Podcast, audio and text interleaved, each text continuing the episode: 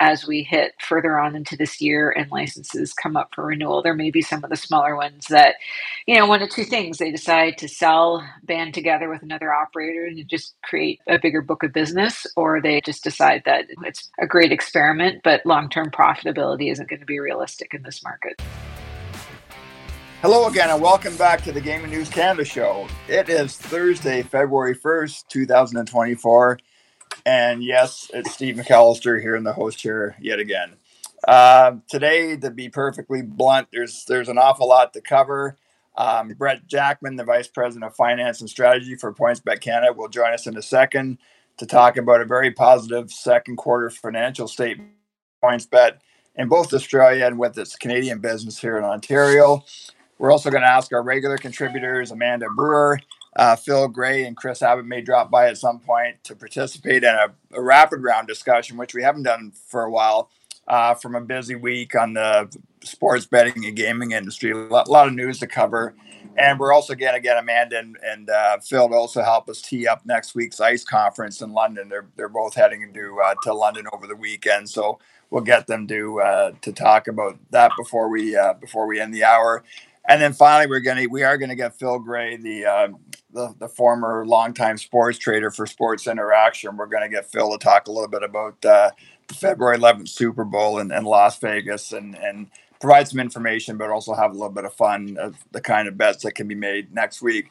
But let's get started and, and welcome for the first time uh, Brett Jackman from PointsBet Canada to the program. And hey, Brett, I just want to start by saying I know we were talking a little bit off camera about Nick Sulsky, and I'm I'm thinking either you you want a coin flip or or you want a best of seven arm wrestling match to, to have the opportunity to represent PointsBet Canada today and talk about a, a good news story. Yeah, you got it exactly right, Steve. And thanks for having me on. I've been I've been needling Nick a lot at the office over the last kind of weeks and months. He can't have all the fun coming on with you guys. So um, this is my week. It might be the fact that it's Nick's birthday week um, that he that he agreed to kind of give up the privileged position to join you guys. But I'm more than happy to be with you. Well, I'm, I'm sure I'm sure Brett Nick will be happy that we we mentioned his name on the show once again, and, and we do uh, in all seriousness wish we wish Nick a happy uh, happy birthday, and, and we look forward to getting him back here at, at, at some point.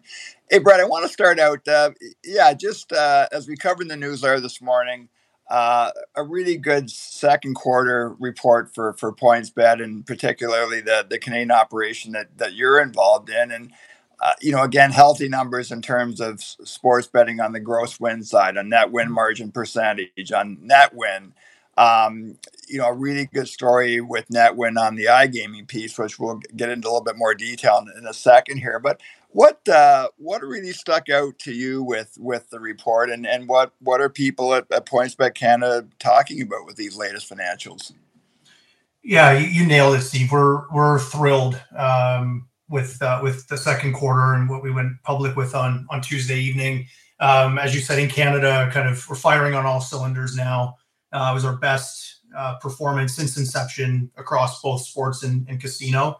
I think what's most pleasing for me, certainly in in my role, is it's not just the headline numbers that you're seeing, you know, reported publicly in our in our disclosures and in our analyst presentation uh, from Tuesday night, but it's the underlying fundamentals uh, across all the core kind of value levers of the business. Uh, we're seeing, you know, significant positive trajectory and growth across pretty much every lever um, that drives value in the business.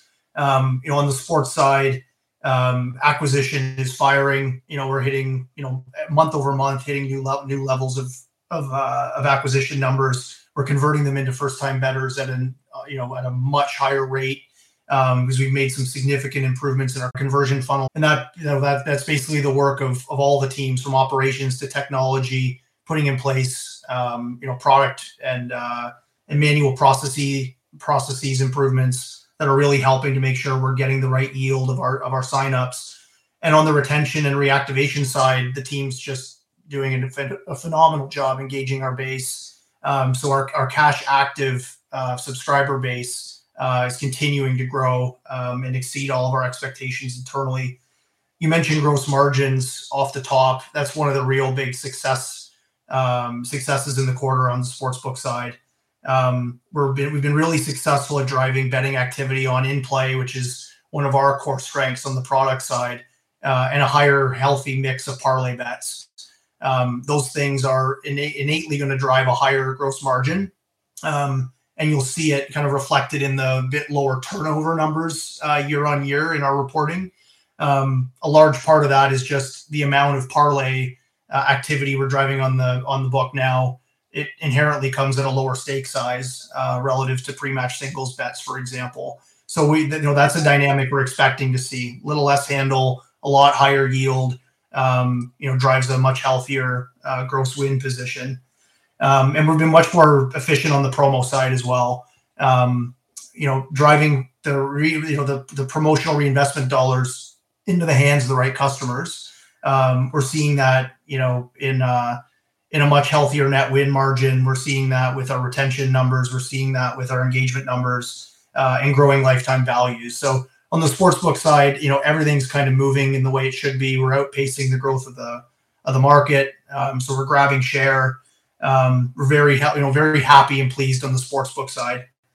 On the casino side, um, you know our disclosures are are only at the net win level um, with what we put out publicly. Um, but what I would say there is, you know, we're also growing that business healthily, kind of month over month, quarter over quarter, uh, and pleased with what we're seeing there but I, I would say, you know, um, we definitely have much more upside there and much more room for improvement. And we've known that. And we've been making the necessary steps behind the scenes to kind of set ourselves up for a, a really bright future there. Um, you know, we know the the size of the market is uh, is massive on the iGaming side. It's you know three quarters of the market in Ontario, um, and our product just was not where we wanted it to be. Uh, so we've been laying the groundwork, as I said, behind the scenes. We've gone now public with our partnership with Strive Gaming. Right. Um, and that, that's a really um, important point to emphasize on Q2. Our poor performance in Q2 on sports, there's no goodness to Strive in there. Um, we had not launched it.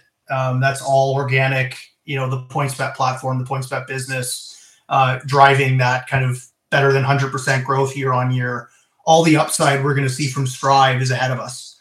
Um, so you know that that integration, those you know enhancements, we're going to see kind of over time, um, but they have not come out yet. That's just uh, the partnerships announced and the work is going on behind the scenes, but we've not rolled that out in, in Folsom yet.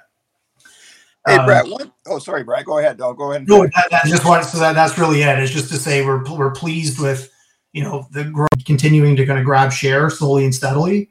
Um, and the fundamentals are are there to you know to continue on that trajectory but we're really excited about the uh, the path we now have in front of us as we look ahead to you know the, the upcoming quarters in the next fiscal year and what we can do on the online casino side. Something that brett that amanda brewer has talked about on on the show um, over the past five or six months is just that there there is uh, the Ontario market is reaching a point of maturity where you know operate. We're seeing less uh, less marketing spend. The the market is settling down, and I, I expect, as as Amanda's mentioned, and, and Phil and and Chris Abbott, that we will see some operators leave um, at, at, certain points of, of 2024. But it, it does feel like like that maturing in the market that that's reflected in in this uh, in this financial report for PointsBet. Yes, definitely. Um, I think you know we have seen already. You know some, um, and Amanda knows this. You know intimately. Uh, have already signaled or have exited the market. I fully expect to continue. Um, you know as we move forward in in 2024. I think we've put ourselves in a position to be. You know. Um, you know we're looking to scale the business full stop and so we've got a, a very organic um, an exciting organic growth plan in front of us and obviously we in my role in, in strategy and finance at PointsBet, I'm kind of evaluating all opportunities, um, you know, to to accelerate our growth, to find scale um, at an accelerated rate than our organic plan. Um, we've got a lot of options in front of us. We've got a great product and a great platform, and the financials of the overall company are now in the you know the most stable and strong position they've been probably since inception, or at least since the foray into the United States. And so, you know, the the what the, I guess the message I would leave you with, Steve, is the the, the future is bright for PointsBet. A lot of optionality in front of us. I was going to say, Brett, there, has got to be uh, just more. I, I, know there was some integration, but before Fanatics acquired the PointsBet PointsBet's U.S. business, that uh, uh, some of the people in Canada were doing work in the U.S. and and so I have to assume that being able to be a little bit more laser laser focused on the business in Ontario that that has to be a plus as well. Definitely, yeah, you're, you're exactly right. Um, we're seeing the fruits of that already. Uh, your question does bring up an interesting point that I also wanted to bring up on the call, which is, I think the other pleasing moment um, or takeaway from the Q2 performance for for PointsBet as a whole is I would say that on the back of the news of the of the transaction with Fanatics uh, and the divestiture of the U.S. asset, I think analysts and investors have been watching very closely to see how PointsBet would respond. Right in the first quarters post the announcement, we're definitely in the thick of um, of the transition and the divestiture, unwinding operations, transferring um, assets over to Fanatics. That can be a distraction for many companies. Um, think that's a challenging thing to navigate through to continue to deliver with the remaining business while unwinding um, assets um, from the from the prior business um, you know, in that you've got, as you mentioned, people with roles that span different jurisdictions. You've got um, capabilities or or functions that have been performed by folks in the U.S. asset covering the Canadian business that we now have to, you know, build new processes, hire up new roles, um, start to work differently with our Australian partners. Um, it caused, you know, there's the ripple effects on the operation are are significant, and in the face of all that, you know, the comment I'll make is even broader than Q2. It's the first half of the year, Q1 and Q2. I think what you've seen across Australia and Canada is, you know, best quarterly and or half year performance uh, in the company's history. Uh, in Q2, the, the the first operating cash flow positive quarter in company right. history. And so when you put that all together, it's like in the face of that Fanatics unwind, uh, which is going smoothly and, and well on pace to kind of achieve um, the target of second close timing. Um, you know, everything's going well. There's been no, you know, interruption on on performance, no interruption on, you know, in kind of our plan. We're we're well uh, hitting all the mile markers on our plan internally. Hey, a couple more questions, Brett, before we let you go. One is just going back to that in parlay handle mix. And I remember when we first started the newsletter three years ago and, and started going to conferences, Jay Jay Croucher, your former head of trading, talked a lot about uh, about PointsBets um, in-game betting product, and and that it was uh, it was a, a, an industry leader at that time. I, I just you probably can't get into too many details in terms of how what that in parlay mix looks like among the different sports but i just wonder i just want to ask you know how the, the growth of in parlay betting and is that um, you know new new customers kind of learning how to, to navigate that landscape or um, you know what are, are, there are there factors that the that you and scotty and, and nick and the other people at pointsbet have identified that, that has led to that growth in in-play betting? Yeah i think it's a good question. I think in play betting is has has really caught fire with a certain segment of customer, right? It will never in the same way translate to the uh, or, or, you know align perfectly with a VIP um, experience. Like they have a certain way that they like to bet, a certain markets they like to play, a certain level of action. But for the retail, you know, the retail player, it is a very fun enjoyable experience, kind of as a shoulder viewing experience to bet on the game you're watching while you're watching it. And I think those that are doing really well in that kind of subspace, um, and I'd put PointsBet in the mix in that, and there's others as well.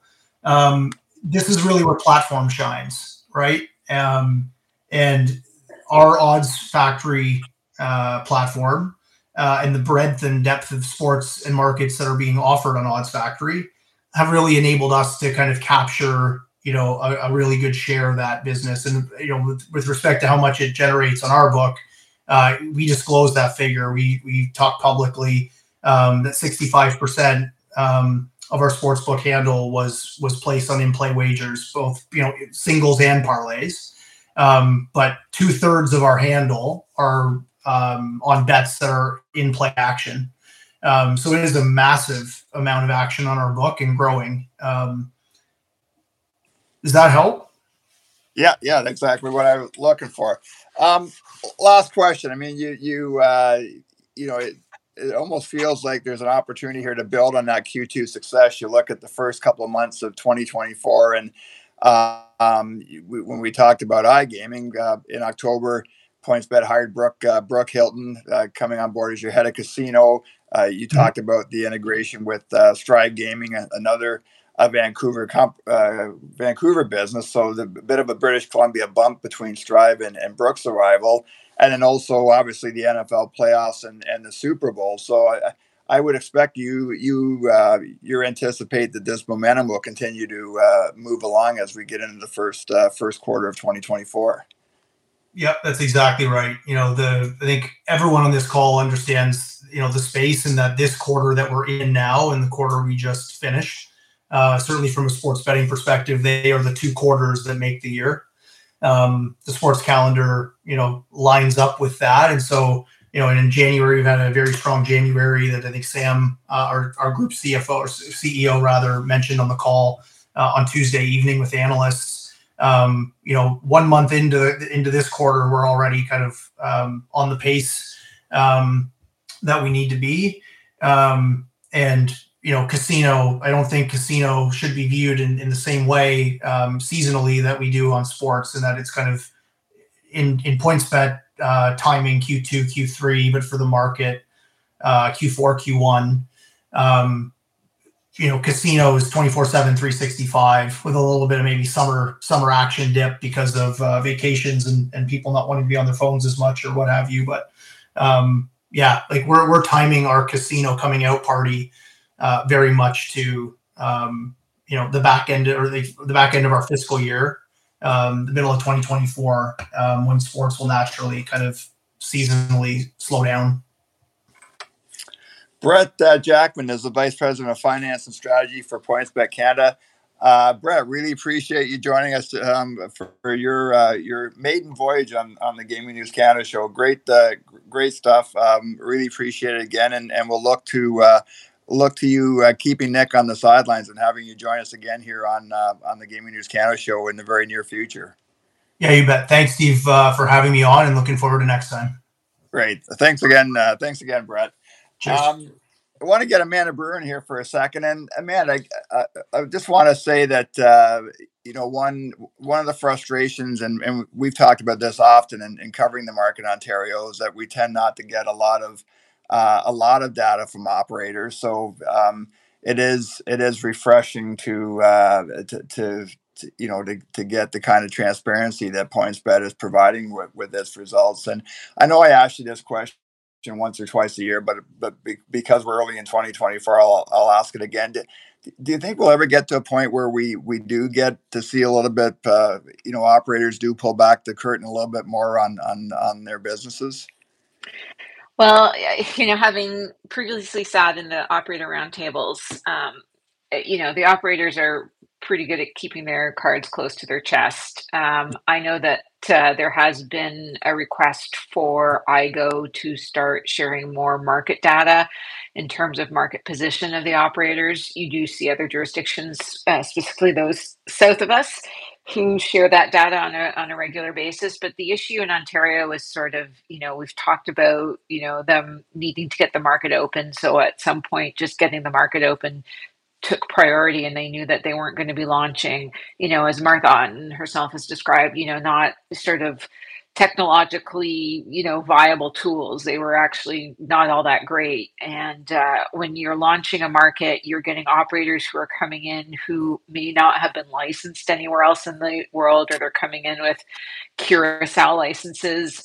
Um, you know, coming in and getting licensed in Ontario means you're kind of in, you know, for lack of a better word, the big leagues. You know, there are very, um, you know, strict, very uh, detailed compliance requirements to operate in this market.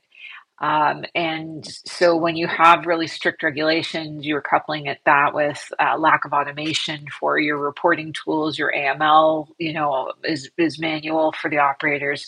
Um, that doesn't always mean that you're going to be getting 100% reliable data back from your operators. And IGO has has uh, made note of that in past and last year that they were having some concerns. They didn't by any means point fingers, but just some concerns with some of the data they were receiving.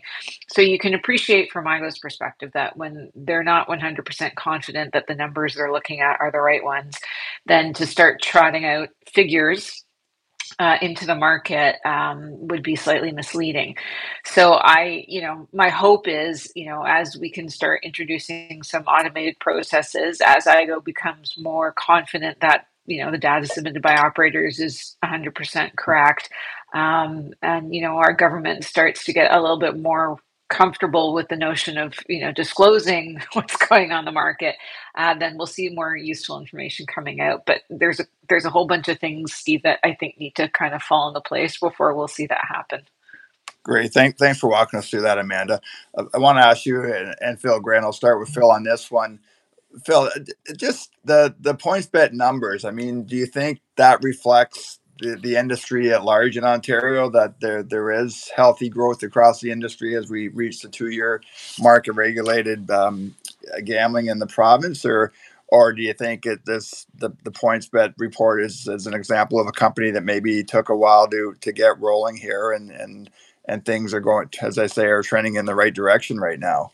Yeah, I, I think it's certainly indicative of the way the model has changed for sportsbook, and points PointsBet certainly seems to be on, top of that, where we're moving towards more of a you know catering to the recreational base, um, expanding the product um, for correlated parlays, same game parlays, um, as well as in in play parlays. You know stuff that was you know a, a number of years ago um, technology wasn't wasn't available, and and sports books. You know we came in here with a model of you know the, 50% of the revenue was based on on, on large, you know, um, VIP and and and premium care clients. You know, people that deposit a lot, um, spent a lot of money, very high stakes wagers as well. That you know, coming into where we are in regulated um, territories, some somewhere now, uh, some places now, you can't do that. Um, you, you, you can't rely on that. So so kudos to them for sure. I know a number of other books that are shifting their model to that, and I think that's where you're going to see the success in books, moving to more of a recreational product rather than um, you know um, you just can't do that anymore. And you're seeing around the world in different um, uh, jurisdictions. Um, you, you, just uh, you can't rely on, um, on, for lack of a better word, big losers. Amanda. Yeah, I actually was exchanging emails with uh, Scotty and Nick this morning and congratulated them on the strong results. Um, I think it's great. It was a lot of you know and speaking from the you know unibet perspective where i was working like you know very few operators were going to launch in the market and be profitable from day one. And you know we've talked a lot about being really judicious with the spent really easy to just start throwing money trying to acquire customers. But if you're never going to get any of that money back then that's not really money well spent. And just you know wanting to do a slow a slow build here get a sense of the customer get a sense of what the market was going to be like um, and just make sure you're not over over delivering in terms of your budget and your precious marketing dollars.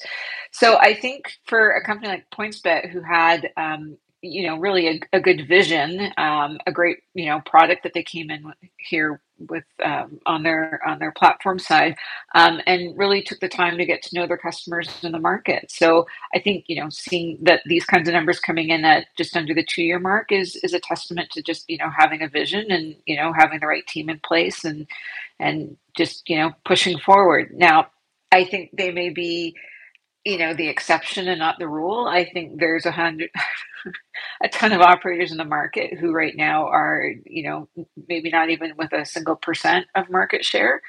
Um, and so you know back to you know the market being completely saturated at this point um, you know, my anticipation is that as we hit further on into this year and licenses come up for renewal, there may be some of the smaller ones that, you know, one of two things they decide to sell, band together with another operator and just create, you know, a, a, a bigger book of business, or they uh, just decide that, you know, it's been a great experiment, but long term profitability isn't going to be realistic in this market. Um, I see Brett still with us, and Brett, if I can just ask you, I mean, given Amanda's comments and, and Phil as well, I, does this validate? I mean, PointsBet Ontario kind of invested in people in Ontario right right from the get go when it when it made its intention in Toronto. And and again, is this does this report reflect the commitment that the company has made to hiring hiring local and having a presence in Toronto? Yeah, I, I certainly think it does. Um, you know, one of the comments that um, I think our our global CEO has made, uh, Sam Swanell, previously is, you know, he got a question from analysts that said, you know, is what's going on in Ontario, you know, um, meeting your expectations? Like, how do you look at it? Like, right? Because we, as Amanda said, we don't have market share information. There's no operator table where you can see on the one to end list where you stack rank. You just know everyone just knows independently where they are um, against their internal uh, expectations. Um, but he he had an insightful answer that I, that stuck with me, and he said, you know, if you look at our U.S. jurisdictions, even the ones that um, had iGaming as well as as sports betting, like we have the benefit of in Ontario, would we have been talking about the jurisdiction being profitable in two years? The answer was no. Um, and you know we've publicly stated and reinforced in our guidance that is our expectation in Ontario. Um, is to be profitable uh, in FY25 in Ontario. So I think the investments we've made locally, you know, we've got a staff of 50 people locally across all the key, you know, functions and departments. Um, it does feel like, as you kind of said, slow start out of the gates, trying to build a brand locally that kind of was starting with from you know a position of nothing, right? Points PointsBet was unknown, no customer database to speak of um, or to build off of and, and sell into um, from that standing start to kind of be where we're at now, we do feel like we've got the flywheel moving and we're starting to kind of move right, you know, at the pace we need to, and good things will come as we kind of put our shoulders down and keep pushing. Great, uh, great stuff. Thanks for that, Brett. A word from our sponsor. Hey there, sports fans. Are you looking for fresh and fun takes on the hottest topics in Canadian sports? Well, we've got just what you need. Introducing Homestand Sports today your go to daily sports newsletter, bringing you the Canadian angle on the hottest NHL, NBA, footy stories, and more right to your inbox. But wait, there's more. Homestand Sports isn't just another text heavy newsletter. Every story has its own video featuring our talented hosts like me, Albert Vartanian, giving you a newsletter experience like never before. And did I mention it's a free subscription? Subscribe now at homestand.ca. Now back to the show.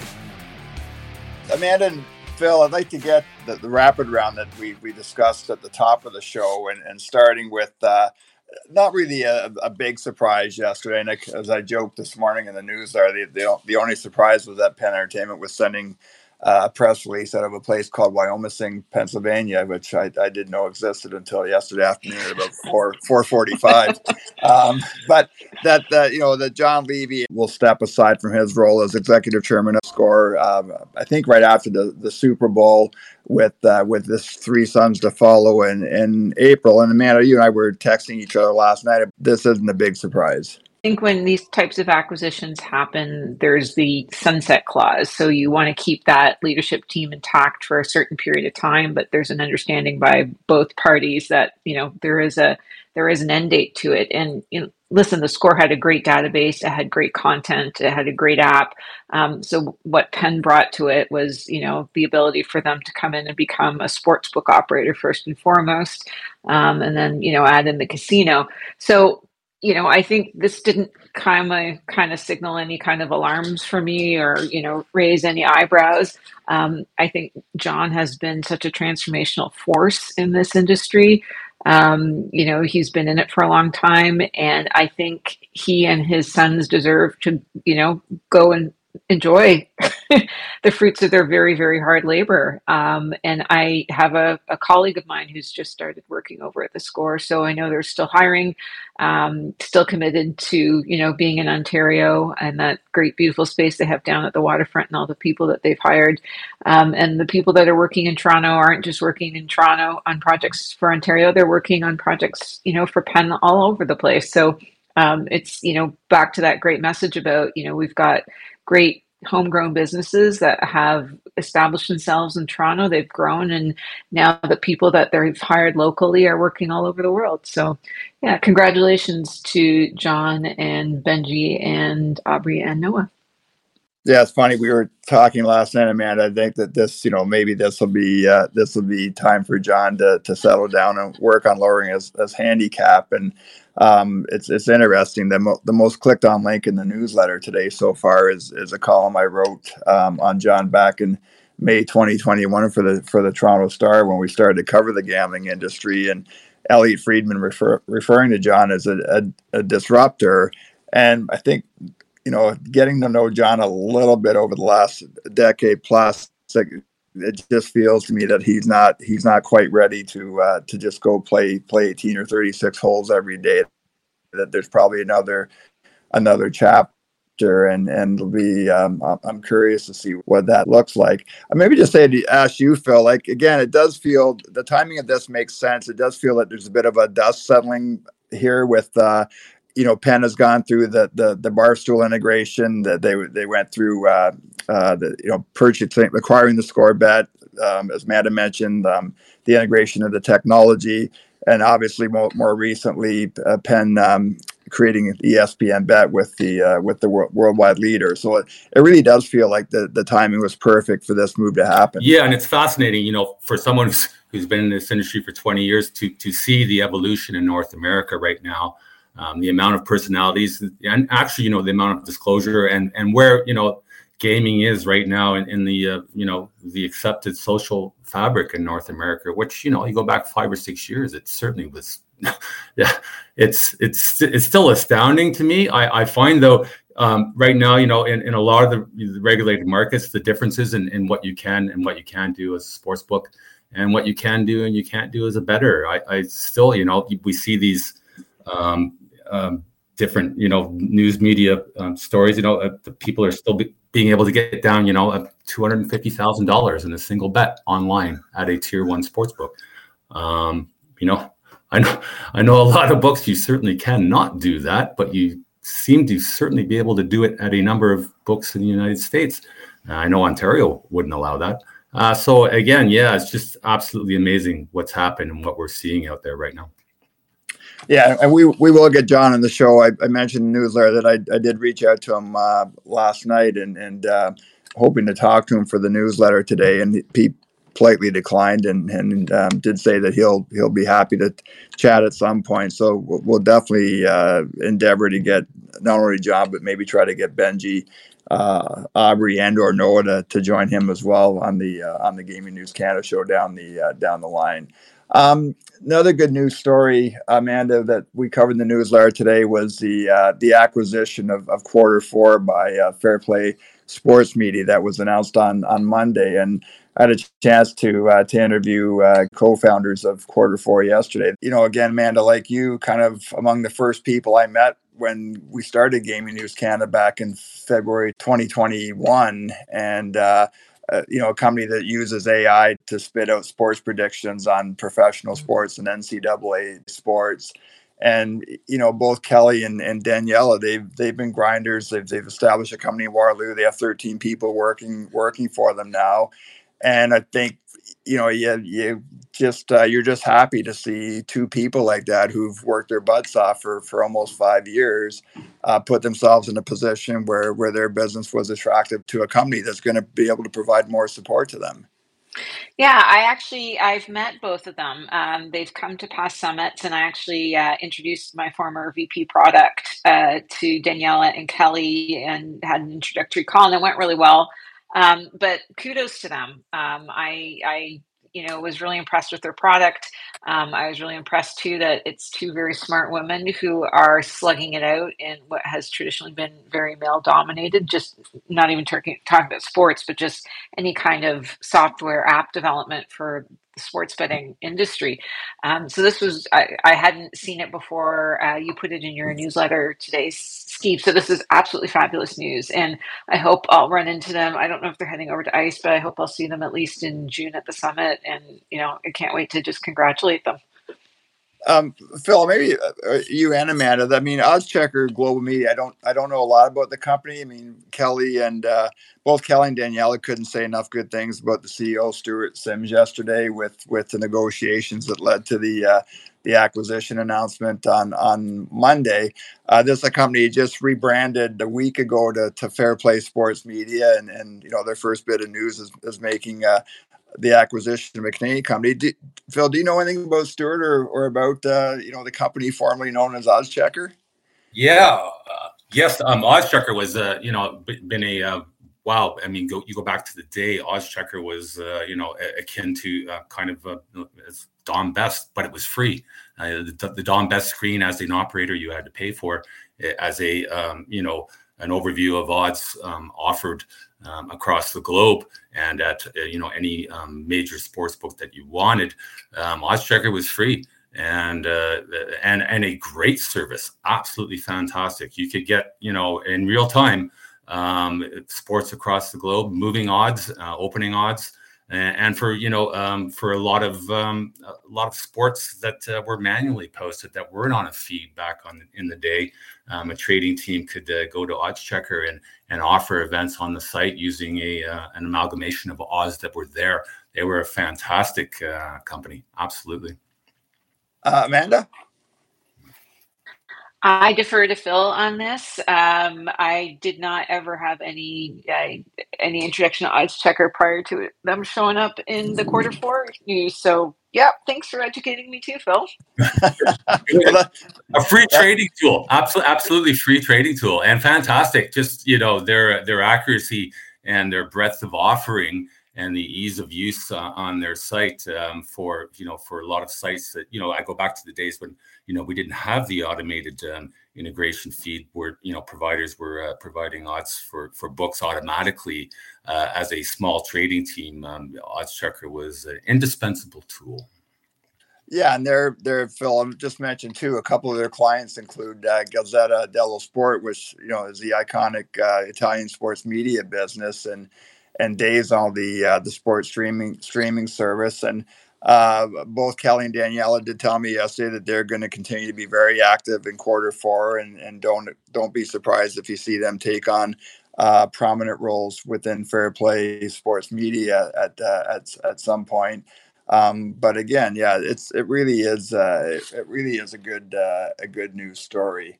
Um, I did want to tee up, uh, talk about ice a little bit, um, Amanda and Phil, because you're you're both going to London next week, and uh, we did dedicate a section of the newsletter this morning to trying to, I guess, hold people's hands a little bit on on what to uh, what to expect and what the agenda looks like. And just quickly, uh, you know, the kind of there is a healthy Canadian contingent going and participating in some of the panel discussions. Um, Doug uh, Doug Downey, the Attorney General of Ontario, is going to uh, is going to have the stage to himself to deliver some words, which I expect about the Ontario uh, regulated market on Tuesday morning, and that's going to be followed by a roundtable. And I'm, I'm, sure Amanda, you'll be sitting in on this. That uh, is going to include uh, Doug and uh, Paul Burns from the Canadian Gaming Association, Martha Otton from iGaming Ontario.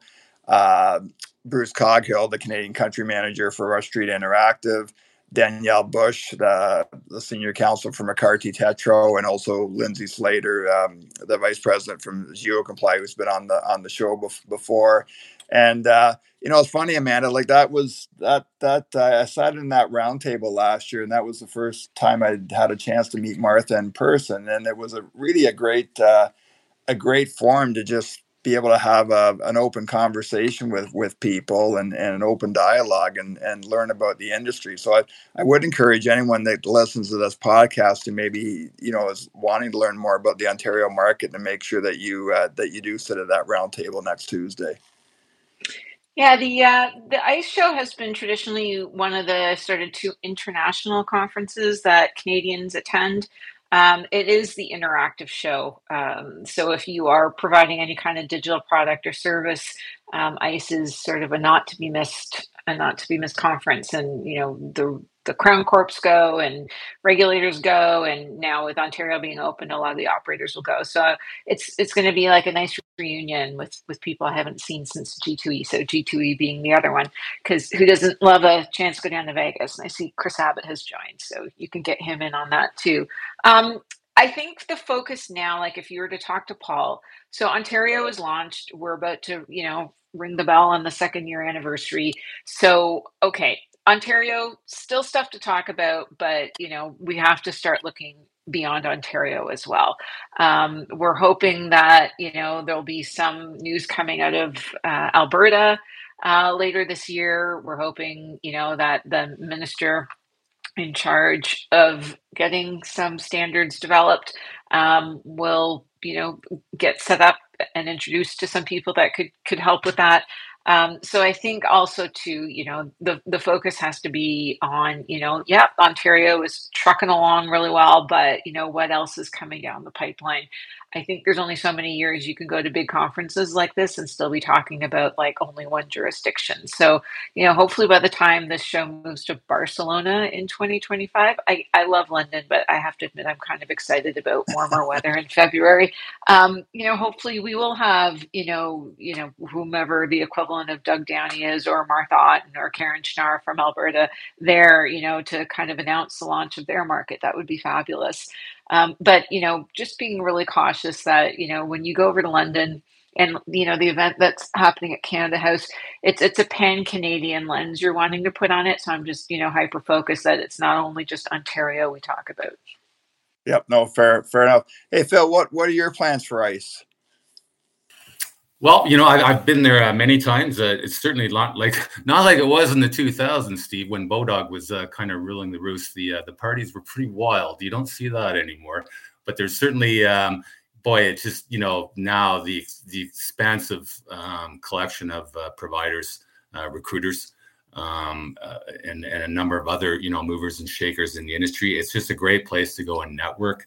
Um, I'm working with a couple of companies in the United States right now um, with daily fantasy and also micro betting. I'm um, working with a couple of companies doing micro betting. So there'll be, you know, there's a lot of providers there now, and people are really starting to develop that side of the industry. Um, so yeah, you just you know who, who who's who isn't there, and it's just a great chance to walk around and meet so many different people and and colleagues that you've you know you've been involved with for a long time. Uh, it's a lot of fun, and you know, hey, it's uh, like minus ten in Montreal right now, so it's supposed to be thirteen in uh, London next week. So that's kind of like spring to me, you know. Yeah, no, it was uh, it was beautiful there last year, uh, Phil. I I was telling you, I, and my wife I ended up spending a few extra days after the conference and, and thoroughly and, enjoyed England in uh, February. Uh, the other thing I'll mention too, Amanda, like when I started, when we started this newsletter back in February 2021, um, ICE didn't have the greatest reputation, and and uh, you know, I think explo- exploiting women and and you know some of the some of the stuff was uh, kind of be, beyond the pale with with some of the uh, the gambling companies at, at their boost. But I, I, will say, last year I found for the most part there was a, a bit of that, but I. I did find there was quite a high level of professionalism around the uh, around the show, and and that's kind of the feedback I got from others is that that I said grown up might be the right way to put it. Yeah, you get enough of the big because remember the people paying all the money to exhibit um, and you know paying all the dollars to lug all their slot machines and displays you know across oceans to to to have them on the exhibit floor are the ones that will ultimately determine if your conference is going to be successful or not. So when they start sending some concerned emails to the heads of those organizations that run the conferences, they tend to pay attention. And it wasn't just ICE; pretty much every single one of them uh, was guilty of the same behavior. As Phil said, you know, in the early 2000s, you know, some people might have blushed to be at some of these conferences, but um, it's certainly been you know really uh, cleaned up you know it's kind of a movement that you really can't pretend you've not ever heard of before which is you know stop objectifying women and right. stop putting them in scantily clad outfits and you know trying to lure men over so they can you know sell whatever products they're hawking so yeah it wasn't just ice it was pretty much all of them but this industry as a whole has also grown up and matured quite a bit so you know, they're, they're, they're, lots of them are publicly traded companies now. So the whole industry is is behaving, um, you know, in a lot more grown up fashion. So yeah, I'm I'm looking forward to not having to see any of that when I'm over there. and I guess for anybody that listens to the show or and the podcast who who might be going to ice for the first time, again, I I would strongly recommend um, kind of laying out a calendar because it is the ExCeL place, and it's it's crazy to think this, but the part of the, the reason for moving to Barcelona is for bigger a bigger conference center. I mean, the, the ExCeL London space is pretty large, uh, in my humble opinion, and and uh, so there is a lot of walking involved.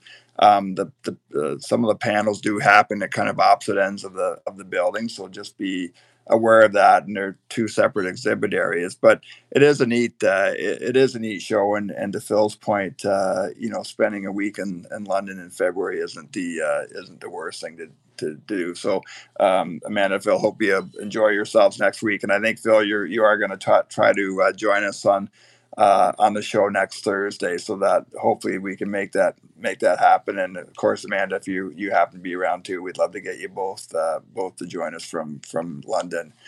Um, I, want to dedicate the last 12, 13 minutes to the program to, to talk a bit about the Super Bowl. And, and because um, we are going to be next week, we'll only be uh, four days out from the, from the big game and uh, I'm glad that Chris Abbott joined us because we'll maybe get uh, start with you. And, and Chris and Phil, I want this and, and Amanda, I want this be a bit of a fun segment. And uh, you know, this, I, this isn't, uh, you know, I, am not expecting you to, to, give picks or advice on, on what to what to bet on or what what uh, specific bets to make, but just uh, like just maybe start with you, Chris, in terms of how how big the Super Bowl is with with sports betters, and it's you know, is it that one event of the year that if you're that if you're any kind of a sports bettor, you're going to lay money on this game? Yeah, I mean, uh, the Super Bowl is the Super Bowl of sports betting, right? Like it's, uh, um, you know, in in other industries, people say this is our Super Bowl. Well, the Super Bowl is sports betting Super Bowl. Um, yeah, it's it's a big big time for acquisition. Um, the Taylor Swift thing actually might help sports betting operators this year. I mean, uh, you're going to have a whole different set of eyeballs. And if the Swifties want to get in and lay some bets on what she might be wearing or when what time she'll make it back from Japan or whatever, um, that's that's only good. So you know, there's a reason that there's an infinite number of things to bet on. You get a lot more casual football fans and a lot more casual betters. And as an operator, if you can get them into your CRM database um, around the Super Bowl, then you're certainly going to try hard for it. So um, I was reading an article earlier this week, actually, that talked about some affiliates pausing their activity during the Super Bowl because they felt like they paid out for a lot of customers that they'll never see again. So I thought that was an interesting slant on it as well. But to me, it's a it's a huge opportunity for acquisition, and it's a whole lot harder to get someone into your database than it is to keep them there. So um, yeah, I, I I don't know if I'd go for that strategy myself. Hey Phil, just uh, putting on your trading hat for a second, like just how stressful slash exhilarating was, was Super Bowl week in your in your old line of work? You, you know what, Steve? This is uh, going to be the first Super Bowl Super Bowl in 20 years. Uh, exactly 20 years. I get to sit back and enjoy and have a few wings and maybe a slim and light um, every day.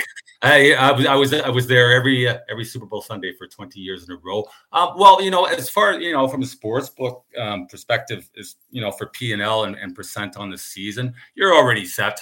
You know, on on on, on what you've you, have you have made, you know, or lost for this season, and this this this year books have done particularly well. I think so. It's an opportunity, as as Chris was saying, it's a huge acquisition opportunity. Now, whether or not you know, as Chris was pointing to as well, you know, can you can you keep those one-time betters, um, you know, in the book on Monday after the game is over, and and and get them to, uh, you know, become a, a, regular client and deposit. That's another story. Uh, you know, that's that's a big part of um, you know the CRM team. That everybody looks at that. You know, what can we do to keep these first-time betters around? Um, but it's yeah, I mean, it's a fun day, and as Chris was saying, you know, there, there's just you know, it's growing over the years and some of it just gets absolutely silly. You know, some of some of the props, but you know, go down to game props though. Down, you know, with providers, um, you, you, boy, you know, there's a thousand plus ways of pretty much any book that you can bet on, you know, actual game statistics. The fun props, you know, the, kind of weird stuff that's out there. It, the coin toss, Steve, is still, you know, what one of the biggest bet props, you know, and you know, book, books didn't usually off offer it without vig without vig but uh, they do now as a 50 50 bet just a massive you know the color of the gatorade um, again that's probably you know maybe the second biggest bet prop. The, the anthem, that's fun. Um, this year, Reba McEntire I think she said it about a minute and 30 seconds. But that's if you can keep it up, because there's been a lot of controversy uh, over the years um, with the anthem. You know, it was leaked in you know some right some uh, um, um, regulatory uh, regions. You can offer it. You can um, just massive. So it's just a fun day, actually. You know, I just kind of sit back, watch the money come in and you can you know you can take an opinion and this year's line is kind of mirroring last year's line uh, kansas city you know plus two right now san francisco open two and a half i feel that's a huge overvaluation on uh, kansas city on the money line so uh, you know the public and uh, a lot of other people say the same three quarters of the bets right now tickets and money are on kansas city you're seeing that line stay out though because you know the super bowl is in las vegas um, there will be a, a west coast bias to uh, to to the money coming in, especially next week. So books are kind of holding that too right now. Would it drop to pick uh, by game time? I, I wouldn't be surprised to see it. Hey, man, I'm just curious. I mean, you've worn a few different hats in the in the ga- in the gambling industry. I just uh, any any stories from your experiences with with Super Bowl uh, wearing those hats?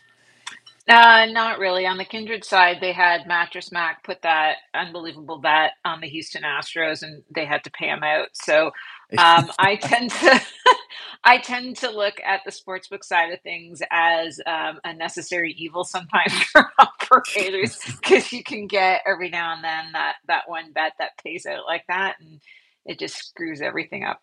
And you start having to present your financials with, well, if we excluded that one time event, then we would have been like looking really good for the quarter. But, you know, so anyway, but I think, uh, as Phil said, like for me, like I am not a big, huge sports better, but my husband bought an 85 inch television last year. And I'll be coming back from ICE uh, to a house of people um, and I've told him he can organize the whole thing. And we usually put dinner down on it. Um, whoever picks the winning team, the loser buys the other one dinner. So that's how we do it. Um, but I've just told him that I right now I don't want to vote for Taylor Swift's boyfriend's team. I, I really, I really don't. I can't even do it anymore. I can't even it, the convergence of sort of those two worlds. I, I'm just too old. Let's just say that I'm just too old anymore to wrap my head around some things. Anyway, that's that's me in Super Bowl. We we are marking you down as an anti-Swifty, for the record. Um, Chris, um, can you just just maybe some a few thoughts on on the whole pro, uh, novelty bets thing and and suggestions for people again if like someone like myself that hasn't haven't bet a lot on the on the Super Bowl and and things like the as Phil mentioned the national anthem and the the, the color of Gatorade and um you know what what songs get sung in the halftime show. Like what what would be your advice to people when it comes to those novelty bets?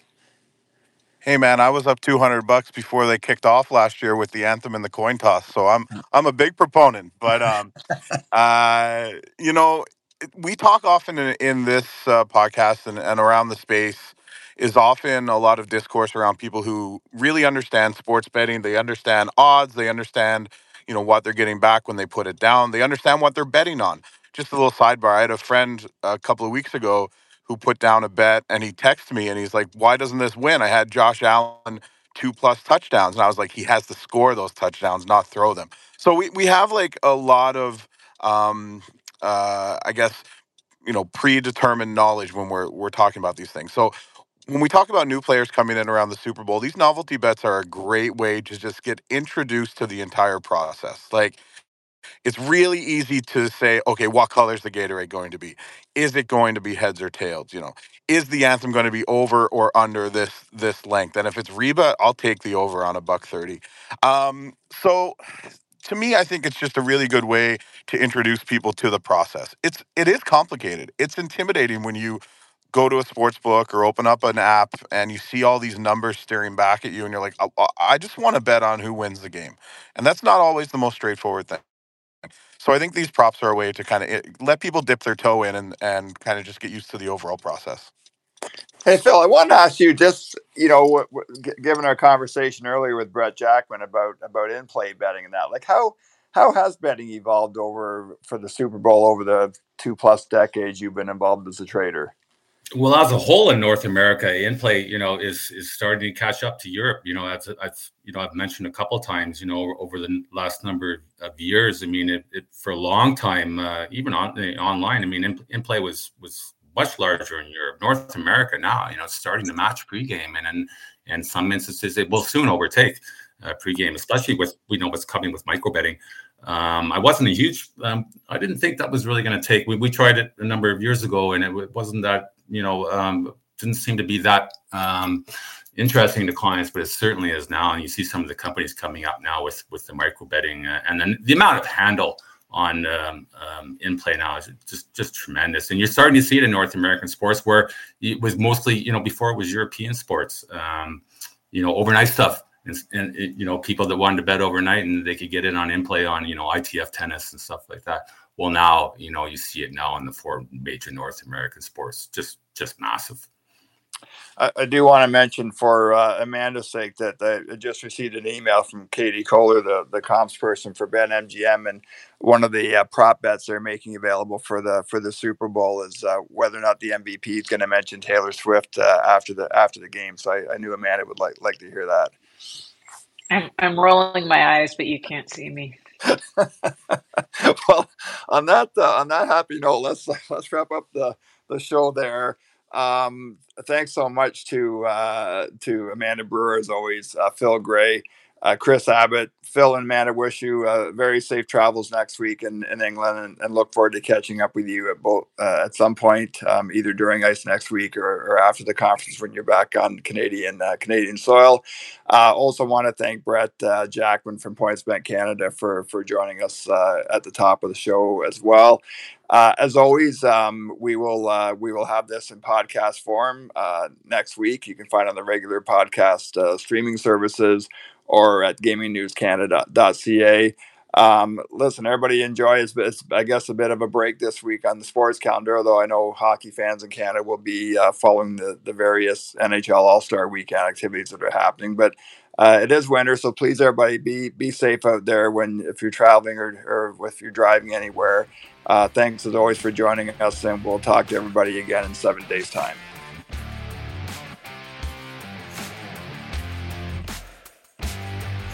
Thank you for listening to the Gaming News Canada show.